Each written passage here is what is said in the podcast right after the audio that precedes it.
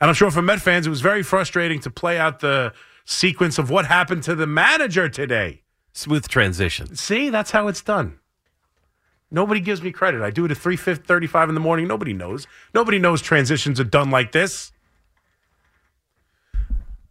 I'm sure it was very frustrating for Met fans playing it out today. I was snoring. Um, I, I was snoring away when this was going on in the afternoon, but kind of a you know a fickle kind of friend. Uh, you knew it was coming down. The reports were it was he was going to make a decision today, Craig Counsell, and of course, all reports were. I mean, we talked about it on the show about wanting more money. I didn't blame him for a second. And, you know, that's the one thing that does come out of this a little bit before we get into a little side note here. The idea that if I was saying, if Steve Cohen wants him, Steve Cohen should go pay him. If they determine that Craig Counsell is the guy they want, then they should absolutely go out and pay him whatever it takes, pay him a dollar more than the next guy, go out there and get him. And I heard Andy Martino say something, and I started to think about it, and it makes a little bit of sense. You can't now, again, it's your manager. It's an important piece. I'm still, I still think you go out and give him money, and it turned out in this situation, money wouldn't have done it probably, because the Cubs were willing to give him just as much money, if not more.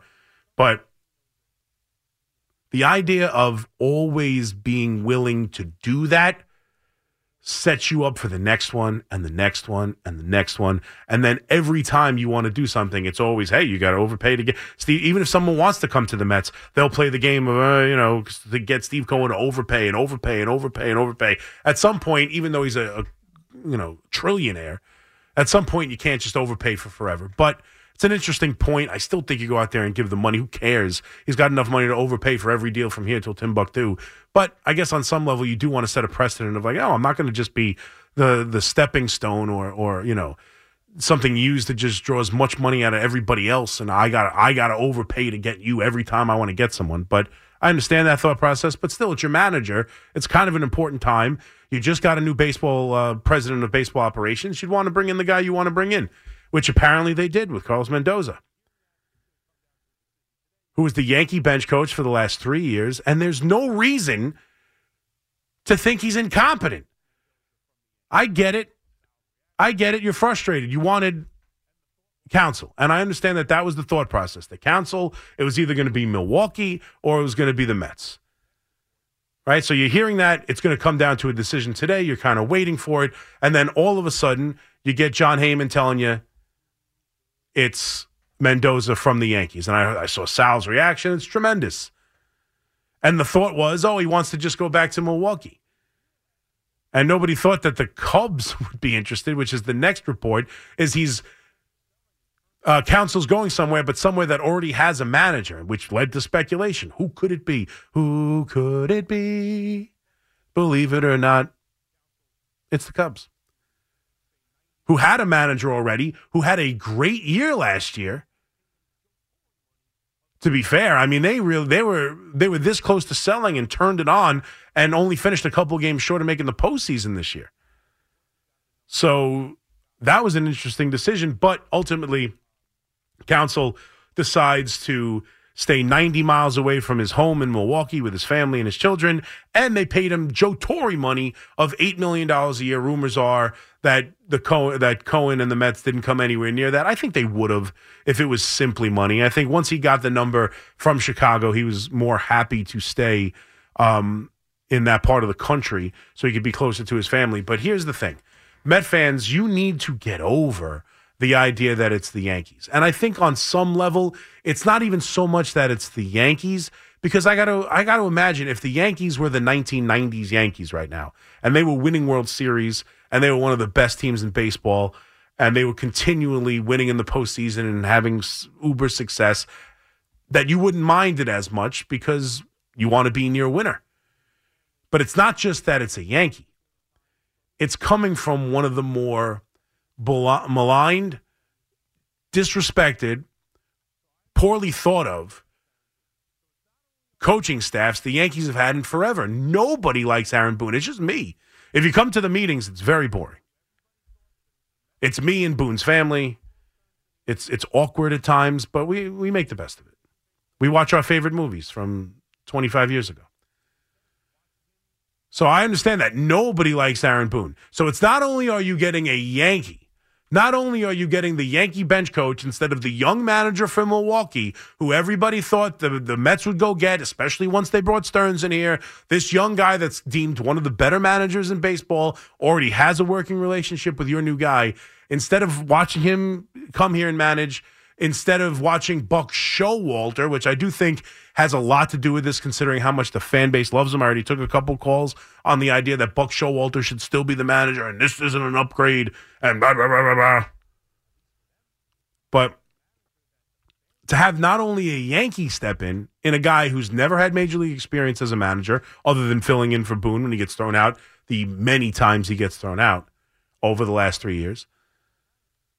But it's coming from an organization and a team right now that's deemed as failing, at least for them, and a manager that the fan base of the Yankees can't stand.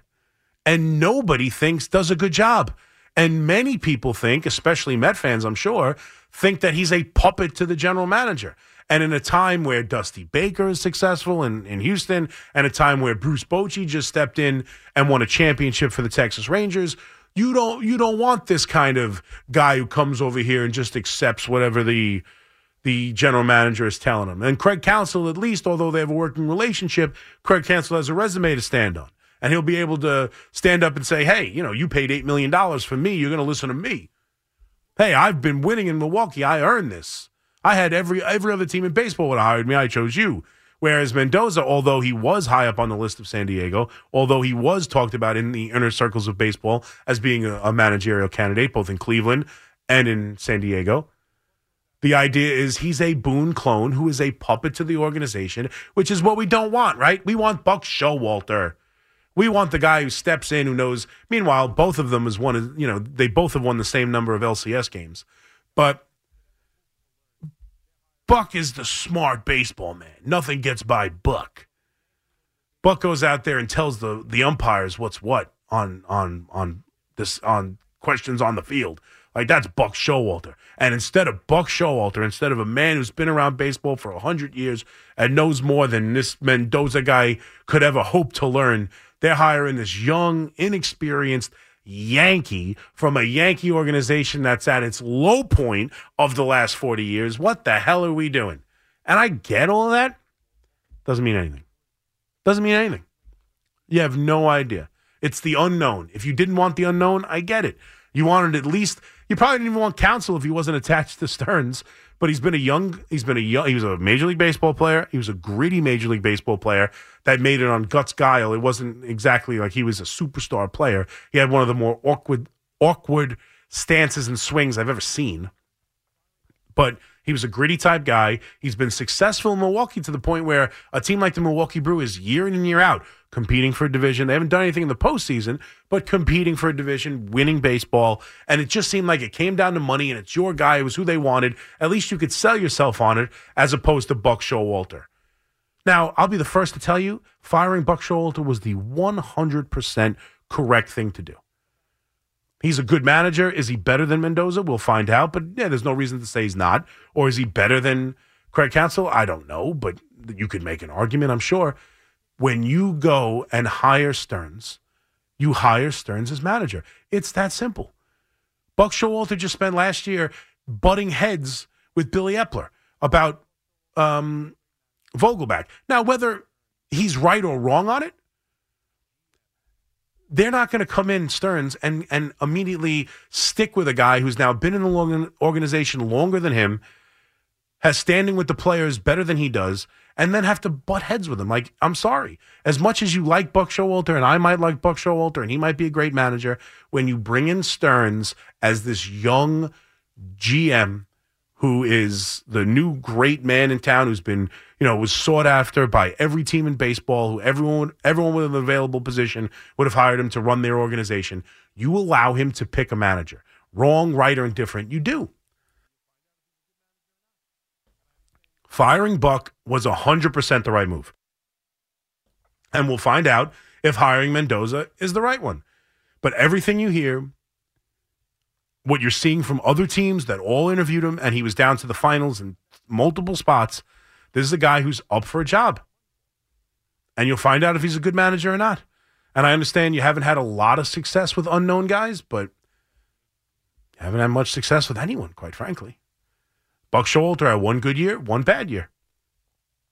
Art Howe had experience. How'd that go? The guy freaking won 100. The guy is the manager of Moneyball. The guy was, you know, and he won 100 plus games. He couldn't get past the Yankees in the uh, ALDS, unfortunately, but he had experience. But I understand the unknown, and it's a, it's frustrating. It's not what you thought, and I understand the initial guttural reaction to it. But you might have just found a, a hidden gem inside Major League Baseball. You have no idea. It's it's too early to get. It's like the NFL draft or, or, or any other draft. Like you just don't know. It's it's going to take you a year or two to find out what kind of manager you just got. But you got to trust Stearns. He was just brought in here to run this whole damn thing. If you're going to question the first decision he makes, then why is he here? If he if you can't trust him to hire the guy he thinks is best suited to be the manager, then you don't want him here then you don't want him here. You could be frustrated by it, you could be disappointed in it, and I certainly understand the initial reaction of a Yankee, and not only just a Yankee, an unsuccessful Yankee. A Yankee who's who's been in the, the regime of the most unsuccessful tenure in the last 30 years of Yankee baseball. I get it. But you got to trust Stearns. In Stearns, you trust. Otherwise, what's the point? In Cohen, you trust. In Stearns, you trust. And they just hired a manager and he's had managerial experience at the minor league level, and he's extremely well thought of throughout baseball. And now you have someone that this GM can work with and mold. And if you don't like it, tough, because that's how it's done inside baseball for the most part.